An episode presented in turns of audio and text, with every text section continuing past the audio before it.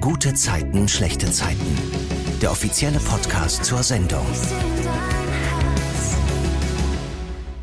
Da sind wir wieder mit einer neuen Folge vom GZSZ Podcast. Wie jeden Freitag um 20.15 Uhr auf RTL Plus Musik und eine Woche später gibt es das Ganze dann auch noch auf allen anderen Plattformen.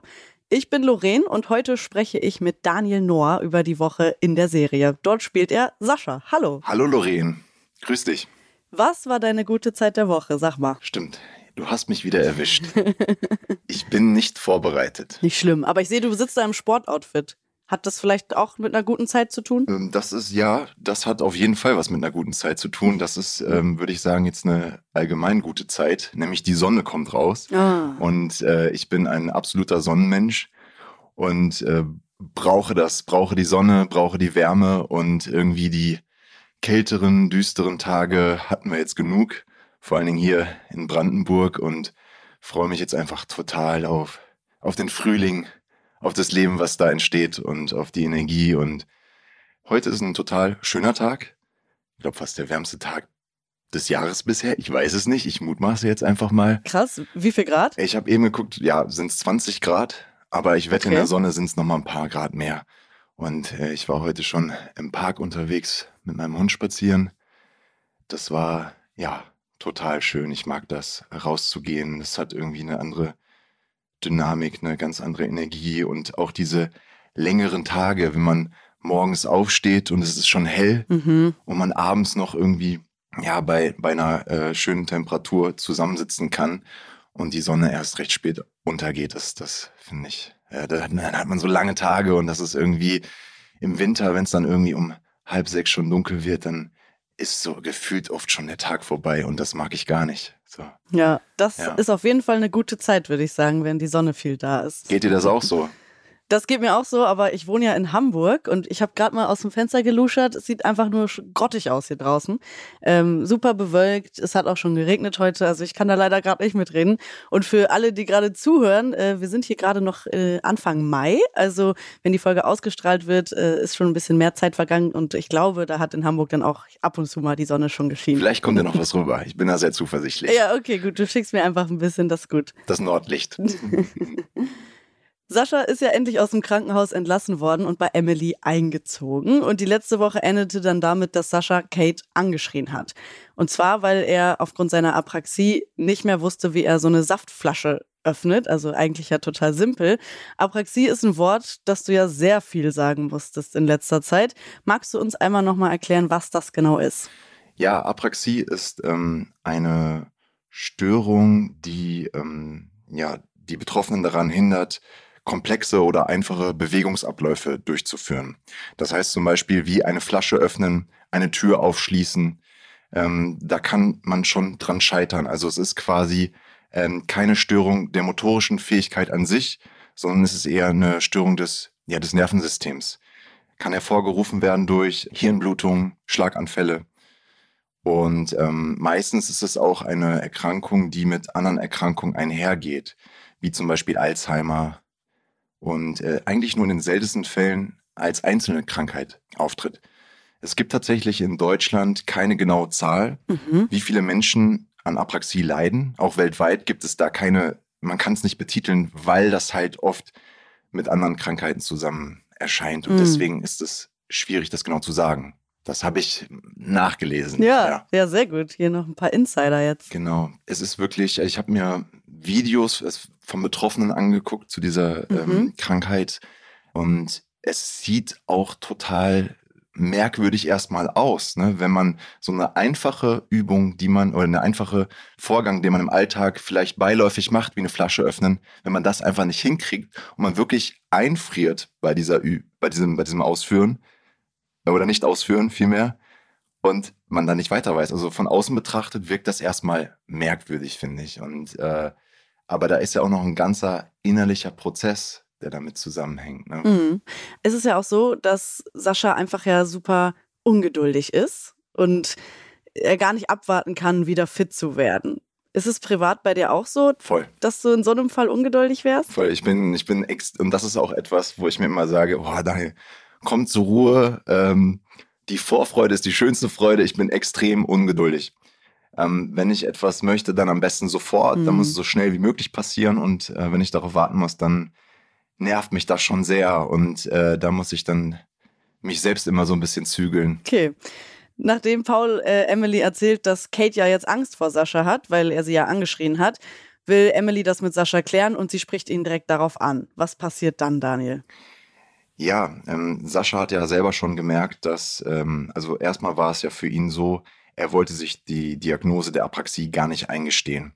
Also das war für ihn etwas, okay, er hatte einen schweren Unfall, äh, es kann ja mal sein, dass man so Kleinigkeiten wie ähm, eine Flasche nicht aufkriegen, kann ja sein, dass da ein paar Synapsen irgendwie gerade nicht richtig funktionieren und das wird schon alles wieder so.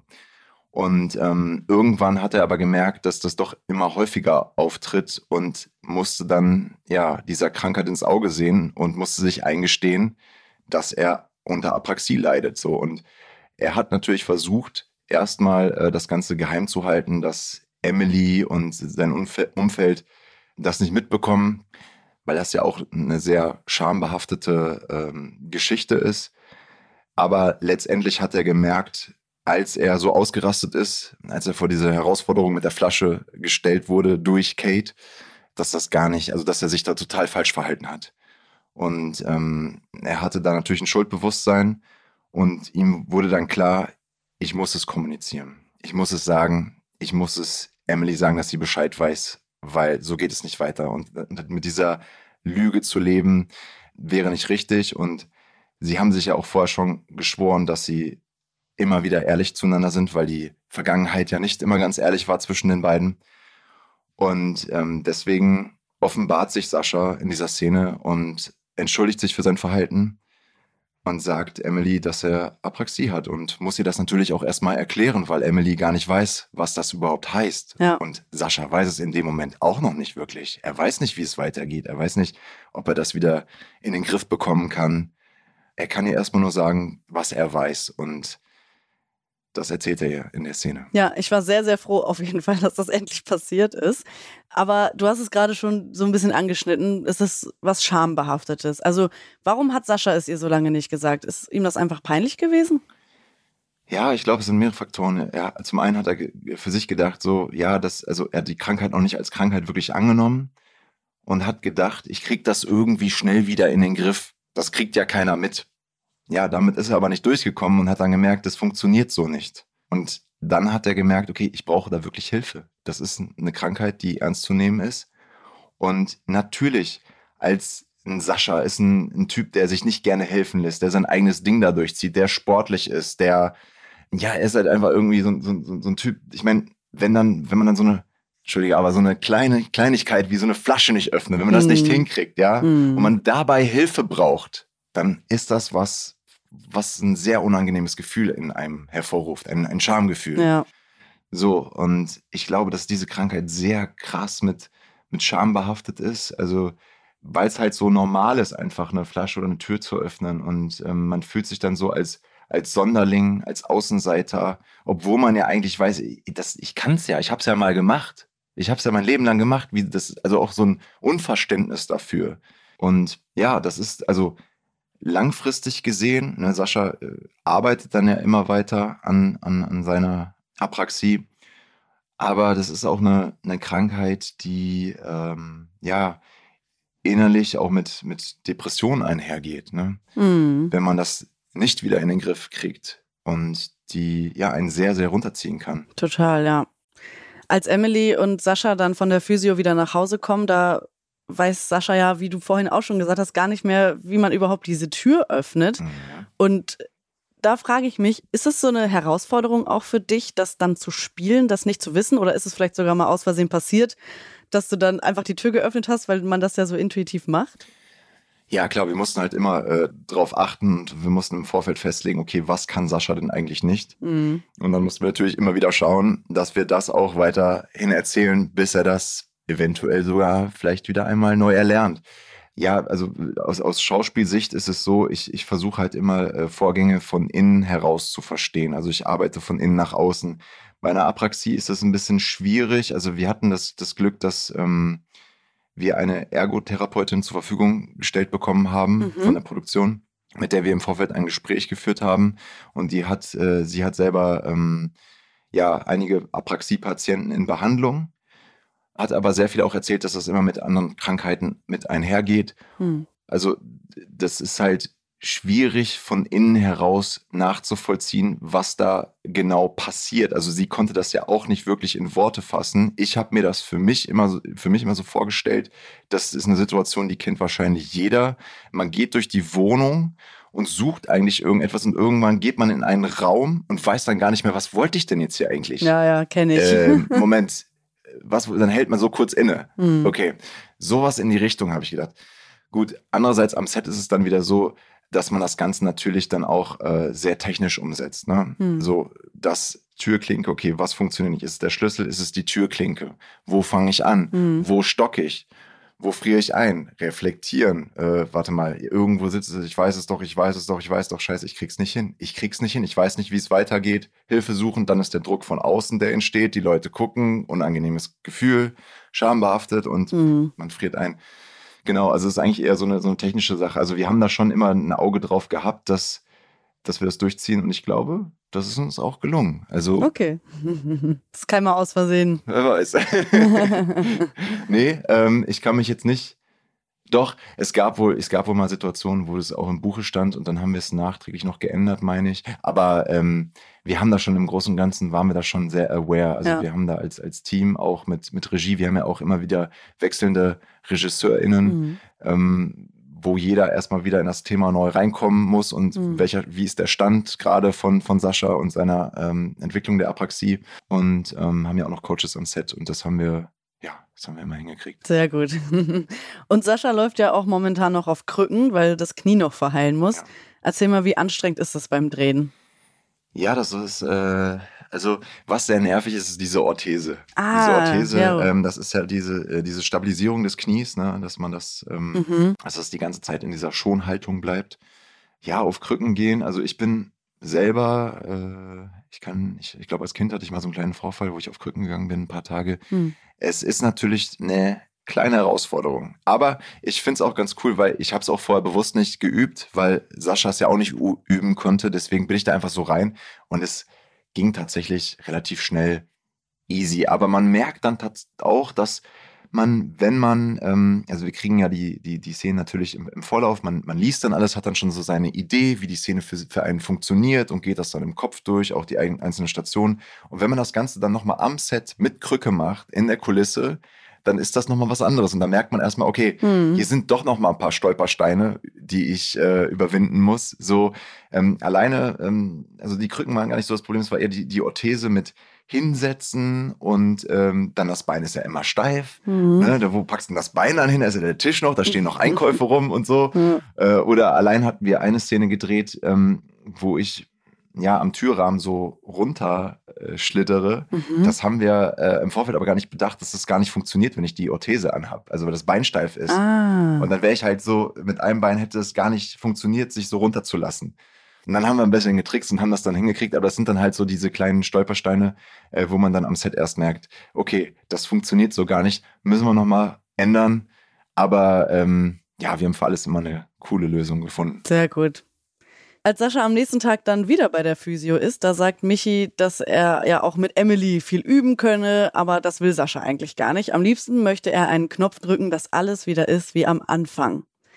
Mal angenommen, so ein Knopf gäbe es. Wofür würdest du ihn drücken? Wow, krasse Frage. ich glaube, ich bin ähm, total zufrieden mit den Sachen, die mir im Leben passiert sind, mhm. weil ich habe die Einstellung, alles ist für etwas gut im Leben. Und selbst wenn ein, ein Ereignis passiert, ähm, wo man erstmal denkt, hm, das würde ich gerne rückgängig machen.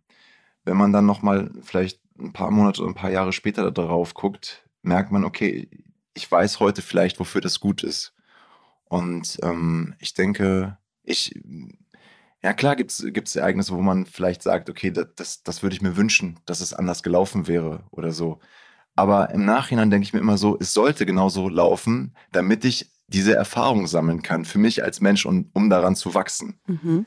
Und deswegen würde ich für mich, für mein Leben gar nicht sagen, ich würde etwas verändern wollen oder etwas rückgängig machen wollen. Nein. Okay, ja, ist eine gute Erklärung für dich, auf jeden Fall äh, legitim. Michi sagt dann ja auch immer wieder das Wort langsam und Sascha betont nochmal, wie sehr er dieses Wort hasst. Und Michi sagt dann ja auch, dass äh, Sascha irgendwann nochmal zum Buddhisten macht. Und das finde ich so lustig, weil du ja privat super gelassen rüberkommst und ja auch viel meditierst. Das hatten wir erst in der letzten Podcast-Folge. Glaubst du, Sascha müsste auch einfach mal ein bisschen meditieren? Ja, lustige Frage. Ich habe das in den Vorgesprächen auch schon mal angebracht, dass ich gesagt habe, ich fände es ganz interessant, wenn Sascha auf einmal zu so einem Yogi mutiert nach, nach seinem Unfall. Ja, ich finde, ich, ich glaube, dass Sascha das äh, ziemlich gut tun würde. Ja, auf jeden Fall. Also da gibt es ja einige Parallelen zwischen Sas Sascha und mir. Mhm. Und ich weiß ja auch, ähm, was Meditation mit mir gemacht hat. Und ich kenne auch meine Impulsivität. Also ich bin grundsätzlich ein gelassener Typ. Aber das kann bei mir auch relativ schnell umschlagen. So. Mhm. Und deswegen verstehe ich das aber, ey, 100 Prozent. Also nicht nur Sascha, ich äh, würde das hier der ganzen Welt empfehlen. Meditation schadet nie, aber das haben, da haben wir letztes Mal tatsächlich schon drüber gesprochen im Podcast ja. ne? und haben ja auch zusammen eine kurze Meditationseinheit ähm, vollführt. Ja, das war richtig cool. Ja, auf jeden Fall. Nee, Sascha kann das gut gebrauchen. Ich glaube, das wird ihm gut tun und auch äh, der Beziehung zu Emily, ja. Sehr gut. Es gibt noch eine Sache, die ich unbedingt fragen wollte. Ist jetzt nicht diese Woche passiert, sondern letzte Woche, aber die hat mich ehrlich gesagt schockiert, diese Sache. Ja. Und zwar, dass Saschas Lieblingsschokolade Lakritz-Schokolade ist. Was geht denn ab? Magst du Lakritz? ja, ich, ich, ich, ich esse sehr gerne Lakritz. Okay. Aber in Kombination mit Schokolade finde ich das auch äußerst fragwürdig. Ja, okay, gut. Und ich ärgere mich bis heute, weil die Schokolade lag am Set und es war sogar eine vegane Schokolade. Ah. Und ich wollte sie unbedingt probieren, um zu wissen, wie das schmeckt. Es war wirklich eine Lakritzschokolade. Es, es gab wirklich, ja, Ach, es war wirklich krass. eine Lakritzschokolade und ähm, äh, die liebe Sarah hier von der Ausstattung, von der Requisite, die hat mir erzählt, sie isst sie selber sehr gerne. Wow. Und sie wusste, es gibt nur einen Laden in Berlin, glaube ich, äh, wo es diese Schokolade gibt. Und da ist sie extra hingefahren, hat diese Schokolade organisiert und das war original Lakritz-Schokolade, ähm, ja. Aber du hast es dann versäumt, sie zu probieren, oder? Ich, ich habe es total versäumt, ja. ja. weil bei uns ist es ja, da geht es ja immer Schlag auf Schlag, da ja, kommt die nächste ja. Szene und ähm, dann bist du wieder da mit den Gedanken bei der nächsten Szene und da ist, war einfach nicht die Zeit und ich ärgere mich einfach. Aber ich kann es ja noch nachholen. Ich kann ja herausfinden, wo es, wo es sie genau. gibt. Genau. Also Sarah, falls du gerade zuhörst, bitte dem Daniel nochmal sagen, wo dieser Laden ist. ja, wir haben uns da am Set auch ein bisschen alle gegenseitig mit, mit geärgert mit dieser Schokolade, ja. weil keiner wollte sie probieren. Und also so schon in der Szene. Witzig. Okay, aber es ist ja interessant, dass du Lakritz generell nicht abgeneigt bist. Nee, ich finde es total gut. es gibt diese Woche ja auch mehrere Szenen, in denen Paul zum einen super nett ist zu Sascha und ihn zum anderen auch noch in Schutz nimmt vor anderen, als Sascha nicht mal dabei ist. Also als Paul mit Emily und Tuna im Vereinsheim sitzt, da ist Tuna ja auch super empört darüber, dass Sascha Kate angeschrien hat. Aber Paul sagt dann, dass er damals, als er die verletzte Hand hatte, ja auch so Aussätze hatte. Also er fühlt richtig mit ihm. Und ich frage mich aber an der Stelle, warum macht er das? Hast du da eine Antwort drauf? Naja, ich, ich glaube, dass, dass Paul auch möchte, dass, äh, dass es Kate gut geht und dass Emily auch glücklich ist. Ich glaube, das ist schon, ist ihm schon wichtig, dass dieses Familienkonstrukt ähm, irgendwie aufrechterhalten wird. Und ähm, ich vermute, dass Paul einfach da ein bisschen für Ruhe sorgen möchte und da diese Spannung rausnehmen will.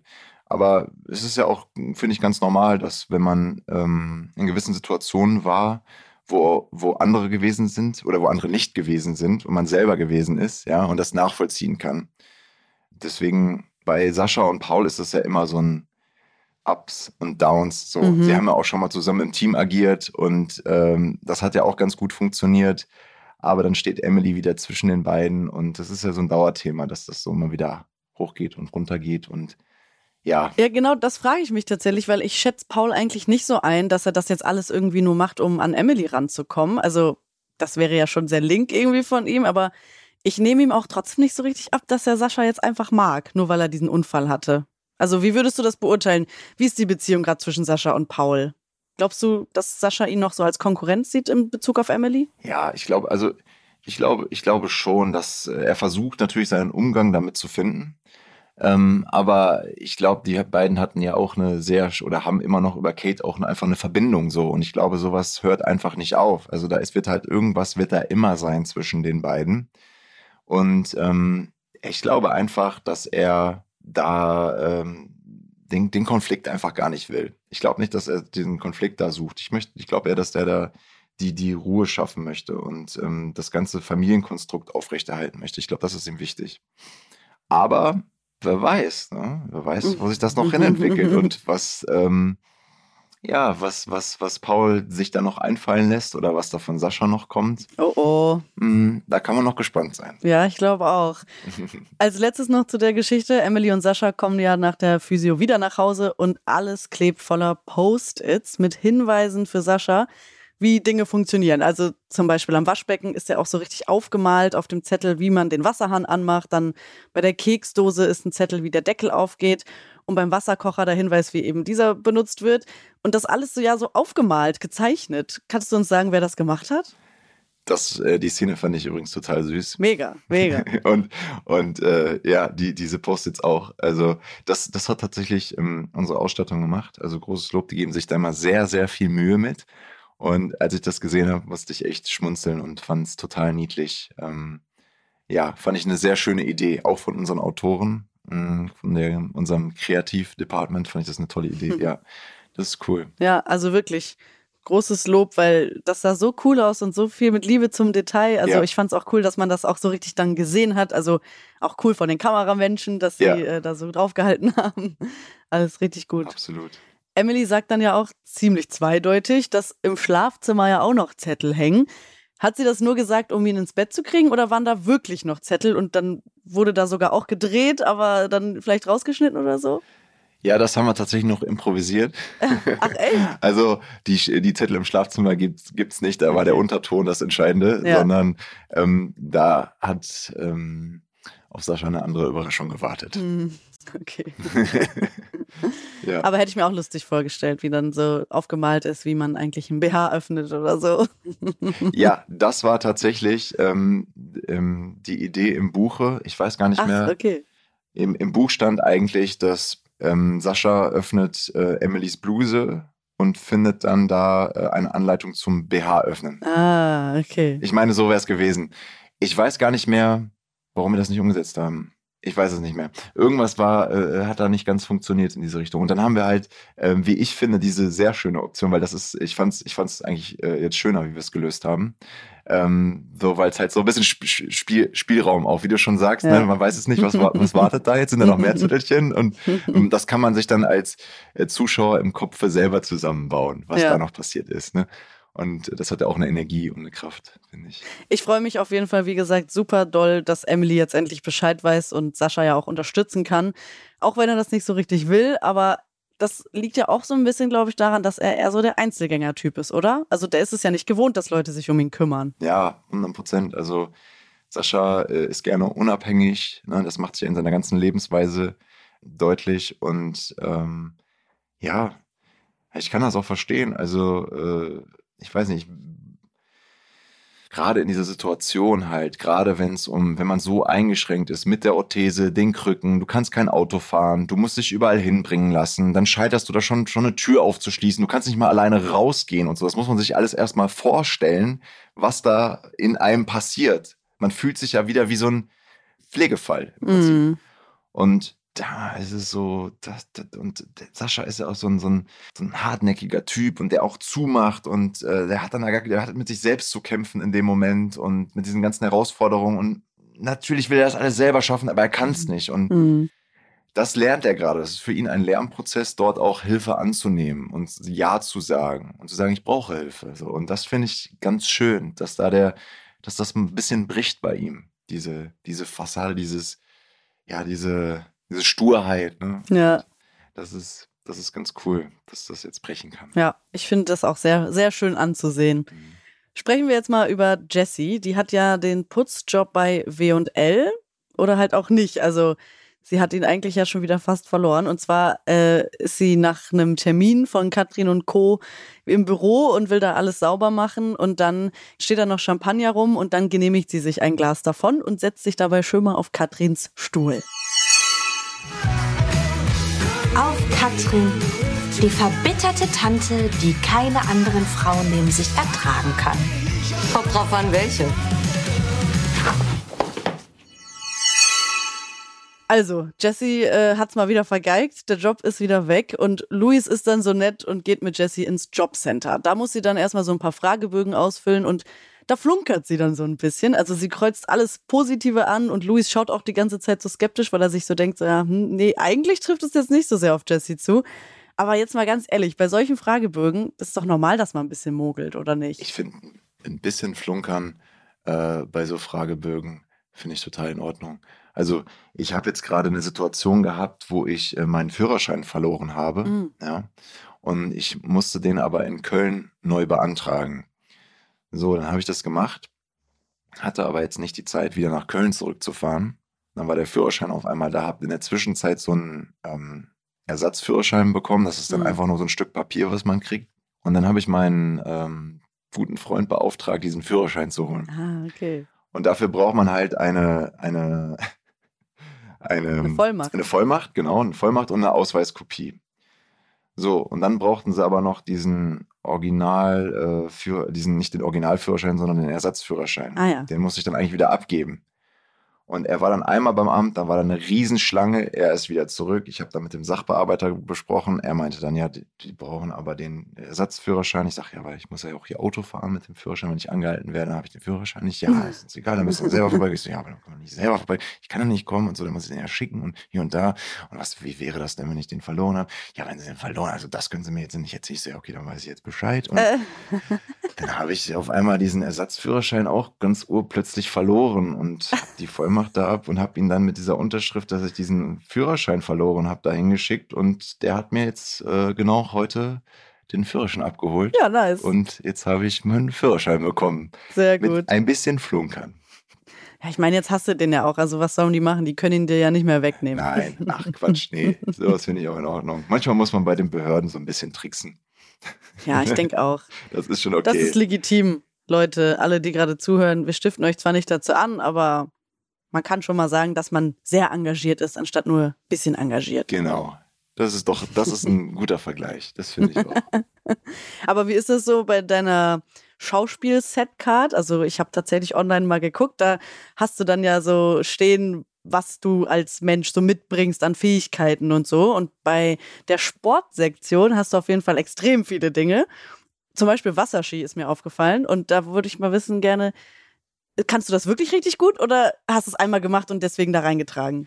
Also ich habe mit äh, Wasserski äh, als Kind bin ich ein paar Mal gefahren und ähm, habe das dann ähm, vor einigen Jahren für mich wieder neu entdeckt. Viel mehr äh, Wakeboard als Wasserski. Mhm. Also Wakeboard ist ja ähm, das, wo man auf, ja, das ist quasi das Snowboard fürs Wasser. Und ja, das kann ich. Also das kann ich ähm, richtig gut. Also ich kann Obstacles nehmen, ich kann Slides machen, ich kann äh, Kicker fahren, also über Schanzen und sowas. Das kriege ich alles hin.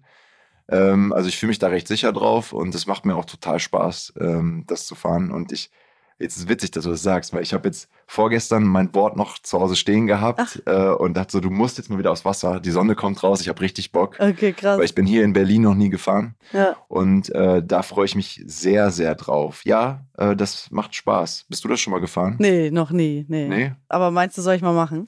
Auf jeden Fall. Also, ähm, wenn man jetzt nicht gerade super wasserscheu ist, sollte man das machen. Ja. Ähm, man, man scheitert meistens bei den ersten Versuchen beim Start, Mhm. weil ähm, Drauf stehen zu bleiben wahrscheinlich, oder? ja, du wirst halt, also wenn du an der Bahn fährst, du kannst es ja einmal am Boot machen, das habe ich noch nie gemacht. Ich bin immer an so Bahnen gefahren, da hat man ja so ein, ähm, ja, so ein, so ein Zugsystem, was einen dann aufs Wasser zieht und du startest ja vom Land aus. Mhm. Und äh, das ist, das ist, der Start das ist immer ganz witzig dann, wenn man, also ich kenne es ja selber auch von mir noch, als ich damals gestartet bin und das ist einfach frustrierend so. Mhm. Shit. Weil äh, an diesen Bahnen immer sehr viel los ist und die Schlange immer länger wird, desto schöner das Wetter wird natürlich. Mhm. Und wenn du dann da, keine Ahnung, 15 Minuten oder 20 Minuten angestanden hast und du scheiterst direkt beim Starten, musst dich direkt wieder in diese Schlange stellen. So, das ist Unangenehm. Scheiße. Ist auch schambehaftet irgendwie. genau. Ja. Nee, mittlerweile kriege ich den Start äh, aus dem Sprung hin und äh, ja, leg mich nicht mehr ganz so häufig hin. Okay, das ist gut, aber es ist auch lustig, dass ich natürlich jetzt genau das aufgegriffen habe, wo du eine Geschichte zu hast. Also da hast du auf- jeden Fall nicht geflunkert. Nee. Äh, außer du bist jetzt ein sehr guter Lügner, aber das glaube ich nicht. Also ich, du bist vielleicht ein guter Lügner, aber in dem Fall hast du nicht gelogen. Nein, nein, nein. Das, Äh, du kannst ja mal weiter suchen. nee, stimmt, da stehen ein paar Sachen drauf, ja. Ja. Mhm. Nee, ich äh, wollte jetzt gar nicht mehr ansprechen. Du hast jetzt schon bewiesen, dass du auf jeden Fall nicht geflunkert hast bei dieser ganzen Setcard. Glaube ich jetzt einfach. Gut, lassen wir es dabei. Genau. Beim Jobcenter, da kriegt ähm, Jessie dann ja den Vorschlag, eine Ausbildung zur Gesundheits- und Krankenpflegerin anzufangen. Und davon ist Jessie erstmal nicht so begeistert. Sie will lieber was mit gesunden Menschen machen, sagt sie.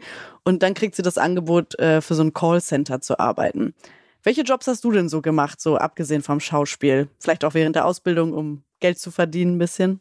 Gab's da was? Oh, ja, da kann ich auch was so erzählen. Callcenter ist auch witzig. Im Callcenter habe ich auch mal gearbeitet. Ach. Also, ähm, es waren zwei Jobs, die mir tatsächlich äh, im, im, Kopf geblieben sind. Und das weiß ich noch, das war in den Sommerferien in der Schule. Da habe ich in einer Fabrik gearbeitet mhm. und habe dort Popcorn-Tüten verpackt. Witzig. Also, das war eine Fabrik, wo riesige Maschinen stehen ein Lärmpegel sondersgleichen. Es ist extrem laut in dieser, ähm, ja, in dieser Fabrik gewesen. Und ich hatte links von mir eine Palette stehen. Dort waren tausende von Popcorn-Tüten in Stapeln. Und dann habe ich mir einen Stapel genommen und habe den dann in so eine Verpackmaschine gehalten. Mhm. Einmal das, das einmal ja, wie soll ich das erklären? Es, auf jeden Fall macht diese Maschine zwei Bänder um diesen ah, ja. Stapel, ja. damit die Popcorn-Tüten nicht ähm, auseinanderfallen. Mhm. Und dann habe ich immer wieder diese gleiche Bewegung gemacht. Vom Stapel genommen, in die Maschine rein und auf den rechten Stapel gelegt. Und rechts oben war immer die Uhr. Und der Uhrzeiger, der ist sehr, sehr hm. langsam gelaufen. Das glaube ich, ja. Und da habe ich für sehr wenig Geld, ähm, ich glaube, meine ganzen Sommerferien verbracht und habe gedacht, ähm, das möchtest du in deinem Leben nicht mehr machen. Ja. Also das war mir so klar, weil da habe ich gemerkt, wirklich für mich, diese monotone Arbeit geht einem ganz schön auf die Psyche. Mhm. Also man konnte sich dort nicht mal unterhalten mhm. mit seinen Kollegen, weil einfach der Geräuschpegel so hoch war. Und da gab es Menschen, die da seit Jahren gearbeitet haben und an diesen Maschinen gestanden sind. Und äh, für mich war es dann immer eine Erleichterung, wenn der Stapel voll war und ich mit dem Hubwagen die Palette in die andere Halle fahren durfte. Das war dann so die, oh, kurz mal was anderes sehen, einfach mal kurz raus, sich bewegen, äh, von dieser Stelle wegkommen. Und äh, tatsächlich habe ich auch einmal im Callcenter gearbeitet. Mhm. Das war auch zu meiner Schulzeit mhm. und das war auch der Horror. Oh das war nämlich ähm, ein Callcenter, ich weiß nicht, ob du das noch kennst. Ich wusste das, ich wusste das auch gar nicht erstmal genau, was es ist. Mhm. Da hat eine Bekannte von mir gearbeitet, die gesagt, da kann man gutes Geld verdienen. Komm, ich bring dich da mal rein. Ich so, okay, cool, ja, geil. Da hingekommen. Und dann war das so, ähm, also es standen früher immer in den, in den Städten so Autos, ja, und da konnte man ein Gewinnspiel machen, ja, gewinnen Sie jetzt dieses Auto. Mhm. Und dann war immer ein, ein Stück der Scheibe runtergelassen und du konntest dann dieses, diese Gewinnkarte ausfüllen und musstest dann da immer ankreuzen und hast dann da unten noch deine Unterschrift draufgesetzt. Und dann konntest du diese Karte in das Auto reinwerfen, in der Hoffnung, dieses Fahrzeug zu gewinnen. Ja. Und wir waren dafür zuständig, ja, diesen Menschen, die diese, ähm, an diesem Gewinnspiel teilgenommen haben, weil wir hatten dann ja die Daten von denen und haben die angerufen und haben dann gesagt, pass auf, Sie sind jetzt in der engeren Auswahl äh, für, für das Auto und als Dankeschön haben wir Ihnen hier folgendes Abo anzubieten, jetzt zum einmaligen Preis von XY und so. Mhm. Kann ich Ihnen damit vielleicht eine Freude machen? äh, wo haben Sie unsere, unsere Daten überhaupt und so? Mhm. Und ich so, oh, so fuck, ja. Und dann parallel ähm, kam immer so eine Nachricht, also wir hatten da so, so, so Computer auch und da gab es so ein eigenes Chatsystem und der Chef, der saß dann in so einem gesonderten Büro und hat immer nur Nachrichten geschrieben. So, Herr Noah, jetzt möchte ich aber mal ein paar Abschlüsse sehen hier von Ihnen oh und so, ne? Und hatte einen noch unter Druck gesetzt und ich habe da, glaube ich, zwei, drei Tage verbracht, ich weiß es nicht. Und dann habe ich gesagt, ich bin in das Büro gegangen von ihm und habe gesagt, ich bin weg. Ja. Ich kann das hier nicht mit meinem Gewissen vereinbaren. Ich kann das nicht machen. Ich möchte das nicht machen. Ich bin hier absolut falsch und bin direkt gegangen. Verstehe ich. Also es war eine Erfahrung für mich zu sehen, okay, sowas in diese Richtung auf gar keinen Fall, weil ich fand das, das war ein, das, das war ein, ein, ein Hohn an diese ganzen Menschen, die an diesem Gewinnspiel teil, teilgenommen haben, mhm. weil es war furchtbar. Die, das war einfach eine reinste Abzocke. Und ähm, ja, nur um sie in diese Abo-Falle zu locken, so nenne ich das mal. Ja, krass, ey. Furchtbar. Krass, ja. krass. Ja, Callcenter ja. ist auch nicht Jessys Ding. Also das gibt sie tatsächlich auch nach einem Tag wieder auf. Also sie hat nicht so lange durchgehalten wie du. Und als sie mit Nina dann über diese Krankenpflegebroschüre spricht, die sie beim Jobcenter mitbekommen hat, da erzählt Nina ihr dann, dass sie ja als Kind auch immer Ärztin werden wollte und dass das doch eigentlich ganz gut passt. Das hatte Jessie allerdings total vergessen. Weißt du noch, was du als Kind werden wolltest? Schauspieler. Schauspieler, echt? Mhm. Ja. Bei mir hat das, äh, ich wusste das schon sehr früh, weil ich, ähm, ich hatte eine sehr gute Schulfreundin. Grüße gehen raus an die, an die Anna. Nee, Quatsch, keine Schulfreundin, sondern schon eine, ja, ähm, das war meine Nachbarin. Okay, aber während der Schulzeit. Während der Kindergartenzeit und so. während der Schulzeit, Ja. ja. Und sie war meine Nachbarin. Wir waren Best Friends, also Jugendfreunde. Und wir waren immer schon sehr kreativ zusammen. Wir haben uns Sketche ausgedacht. Wir haben irgendwie eins live nachgemacht als, als Mhm. Radiosendung, die Hitparade und so weiter. Und ähm, da hat sich schon für mich sehr schnell ähm, rauskristallisiert, dass ich ja auf die Bühne möchte Cool. und performen möchte. Und äh, ja, das war immer schon mein Wunsch, so in diese Richtung zu gehen. Ich war aber damals, muss ich auch sagen, sehr, sehr, sehr schüchtern. Ich war ein wirklich schüchternes Kind und hatte nicht so diesen, diesen Drive dahinter. Also meine, meine Mama hat mich schon immer dahingehend unterstützt, aber irgendwie habe ich mich selber nicht so richtig getraut daraus. Ich meine, ich bin ja auch in Bielefeld aufgewachsen, in so einer Kleinstadt, da ist es jetzt nicht so viel, dass man da jetzt direkt so diese Möglichkeiten hätte, Mhm. äh, wie in Berlin zum Beispiel. Ähm, ja, hätte man irgendwie schon gehabt, aber irgendwie waren die Anbindungspunkte da nicht so da. Und ähm, ja, irgendwann musste ich dann, ich hatte dann aber zwischenzeitlich, und das ist auch ganz witzig, weil das ja immer so ein bisschen, ja, als Kind äh, stellt man sich das so vor und ich konnte mich dann auch immer ganz gut, weil ich sehr viel auch ähm, Filme geguckt habe und ich konnte mich dann immer sehr in diese Charaktere reindenken und habe mich dann immer so in diesen Filmen selber gesehen. Und ähm, irgendwann, ja, werden dann halt andere Interessen nochmal wichtiger. Dann hat ein Kumpel irgendwann ein Auto gefahren, äh, wo ich, glaube ich, fünf oder 16 Jahre alt war. Und dann hat er sein Geld verdient als Werkzeugmechaniker bei Miele. Und dann dachte ich so, Mhm. geil, der hat ein Auto und ja, da kann er ja die Frau mit beeindrucken und so. Und dann habe ich gedacht, ey, geil, wenn der da arbeitet, das kann ich doch auch. Ich bin handwerklich, bin ich jetzt auch nicht so schlecht. Dann habe ich da einfach eine Bewerbung äh, nach Miele geschickt, weil in Mhm. Bielefeld gibt es Miele, also Mhm. das ist der Hauptsitz von Miele. Und dann war ich da zum äh, Vorstellungsgespräch und Vorstellungstest, Einstellungstest. Und dann haben die mich tatsächlich genommen. Mhm. Ich konnte das gar nicht glauben. Dann dachte ich so, da habe ich die Bestätigung bekommen, ja, Sie können hier ab dem ersten sowieso anfangen. Mhm. Dann saß ich da mit dieser Zusage, wo ich ja eigentlich mich, mich eigentlich nur aus Jux beworben habe und dachte so, ja, habe ich gemerkt, so, nee, Mhm. das ist nicht das, das ist nicht das, was du tief im Inneren willst. Und da hat mir, glaube ich, meine Mama auch nochmal ins Gewissen geredet und hat gesagt, ist es das, was du willst? Sie, ihr war wichtig, dass ich Abitur mache. Mhm. Und dann habe ich auch ähm, mich dazu entschlossen, das Abitur zu machen. Ich habe dann ein Wirtschaftsabitur gemacht, was auch ähm, sehr witzig war. Sehr gut. Ja. Kommen wir nochmal zurück zu GZSZ. Ähm, wir haben ja gerade Nina angesprochen und deswegen würde ich gerade nochmal kurz gerne mit, mit dir über Nina und Carlos sprechen. Die sind ja endlich zusammen und Carlos ist natürlich super eingespannt, weil er wieder bei W&L angestellt ist. Und Nina soll dann so eine spezielle Paprika aus Mexiko für das Abendessen besorgen. Und dafür ist sie wirklich durch die ganze Stadt gefahren und wurde sogar geblitzt. Gibt es was, wofür du durch die ganze Stadt fahren würdest und dich sogar blitzen lassen würdest? Mein erster Impuls war tatsächlich Apfelkuchen. Apfelkuchen. Ich liebe Apfelkuchen. Was für eine Art Apfelkuchen? Gibt es da verschiedene Arten? Naja, es gibt ja so mit Streuseln oben drauf oder, Ach so, ja, ja, ja. oder nicht Ach, mit da bin ich Streuseln. eigentlich, ja, da bin, ich eigentlich, äh, also ich, ich, ich mag, mag beide. Okay, Ich mag Hauptsache beide. Apfelkuchen. Ja, ich mag die mit Streuseln und, Hm. und ohne, aber ich weiß jetzt, ich überlege gerade, ob ich mich dafür würde blitzen lassen. Also für so einen richtig geilen, selbstgemachten Apfelkuchen würde ich auf jeden Fall durch die ganze Stadt fahren. Ja, auf jeden Fall. Okay, Ja, ja, ja, sehr gut. ja. Nina bekommt dann ja auch noch einen Anruf von Navarro, der ihr einen Job als Projektmanagerin in Buenos Aires anbietet.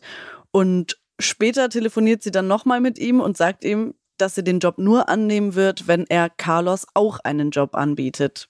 Wie findest du das, dass Nina das so vorschlägt? Also vor allem bevor sie mit Carlos darüber spricht. Ja, das ist ja ähm, tricky. Also ich meine, äh, eine Jobszusage kann man ja auch wieder absagen. Ne? Es ist ja erstmal sehr vorausschauend gedacht von ihr. Mhm. Finde ich jetzt erstmal äh, total legitim und gut. Also ich meine, mit so einer Überraschung kann man ja um die Ecke kommen. Ob äh, Carlos das Ding annimmt, ist ja nochmal eine andere Frage. Finde ich total in Ordnung. Also äh, ich finde es ich finde es gut, dass sie sich da einsetzt. Und ähm, ich meine, sie, da denkt sie ja tatsächlich nicht an sich. Äh, ja, auch an sich, aber Ja, auch an ihn. Und ähm, so ein Mix, ne? ja, ja, doch, ist doch, ist doch, ist doch gut. Ganz süß. Ja. Carlos kocht dann so einen Auflauf für Nina und Luis und dieser Auflauf scheint extrem scharf zu sein. Also die kommen auf jeden Fall beide nicht so drauf klar. Wie gut kommst du denn auf scharfes Essen klar? Uh, lecker, sehr gut. Okay. Ja, ich liebe, ich liebe scharfes Essen. Ich finde, das ist immer so eine, so eine Reinigung, die da passiert, ähm, weil man dann so ins Spitzen kommt und die Nase läuft. Und ähm, ich mag es auch. Natürlich gibt es immer so einen gewissen Schärfegrad, wenn der überschritten ist, dann schmeckt es einfach nur noch scharf. Und äh, Mhm. ich habe einen sehr guten indischen Freund, von dem habe ich die Mhm. indische Küche kennengelernt. Und der kocht wahnsinnig scharf. Und ähm, wenn man, also man kann es auch trainieren Mhm. ne, finde ich. Also wenn du das so, wenn du regelmäßig scharf isst und dann immer den Schärfegrad steigerst, dann ähm, ja, kommst du damit immer besser klar. Aber ich liebe Chilis. Mhm. Ähm, die finde ich sehr gut im indischen Essen. Mhm. Ich habe auch vor Jahren mal diese, äh, das war damals die angeblich zweitschärfste Soße der Welt. Ah, okay. Da habe ich eine Wette verloren und musste dann äh, mir so, eine, so einen halben Löffel von dieser Soße geben. Und äh, das war. Das war wirklich ein Fehler. Das Ja. würde ich, glaube ich, nochmal äh, zurückdrehen wollen, wenn ich die Da Möglichkeit würdest du den hätte. Knopf drücken. genau, ja, ja, weil das, äh, ähm, das, Das. Äh, schlägt ganz schön, äh, es hat nicht nur gebrannt, sondern Mhm. das geht auch ganz schön auf den Kreislauf. Ach echt? Ach krass, ja, mit Ja, Schwitzen und auf- so, und so. Das geht auf den. Kreislauf. Also da war ich äh, kurz vom, vom Kollaps Oh. und habe das dann mit viel Brot und äh, Wasser und Milch auch ähm, dann irgendwie wieder hingekriegt. So. Ja. Das sollte man nie so, diese scharfen Soßen sollte man nie so konsumieren. Also Achtung. Mit Brot am besten oder so. mit Brot. Brot, ist, Brot hilft wirklich, ja. Ja, Mhm. ja. ja. Zuletzt würde ich gerne noch mit dir über Johanna sprechen. Die ruft Joe ja an diese Woche äh, und zwar von einem Festival. Mhm. Bist du auch ein Festivalgänger? Ähm, ehrlich gesagt mag ich es lieber in so kleinen, äh, dunklen Underground-Clubs. Ah, okay. Nee, also ich bin tatsächlich selten auf dem Festival gewesen. Ich Mhm. habe ähm, auch mal auf dem einen oder anderen Festival selber aufgelegt, weil ich ja auch Mhm. Musik mache. Äh, das war auf dem Juicy Beats in Dortmund habe ich mal gespielt und Ah. auf dem Katzensprung Festival, das ist in der Nähe von Köln. Auf den Festivals war ich selber. Jetzt muss ich mal überlegen. Nee, ich bin tatsächlich selten auf Festivals gewesen. Aber ich habe mir das für diesen Sommer vorgenommen. Oh, wo geht's Ja. hin? Fusion. Dann sehen wir uns bestimmt. Ja? Ah, ich bin auch auf der abgemacht. Fusion, ja. Abgemacht. Sehr schön. Sehr gut. Cool. Ja, gut, dann, ich finde, das ist ein gutes Ende für diesen Podcast. Wir verabreden uns gleich noch hier off-Record, äh, wann wir uns da auf dem Platz treffen. Sehr gut. Und dann äh, bedanke ich mich sehr herzlich für das Gespräch. Es hat mir viel Spaß gemacht. Ich wünsche dir eine gute Zeit und bis dann. Danke dir. Bis bald. Gute Zeiten, schlechte Zeiten. Der offizielle Podcast zur Sendung. Sie hörten einen RTL-Podcast.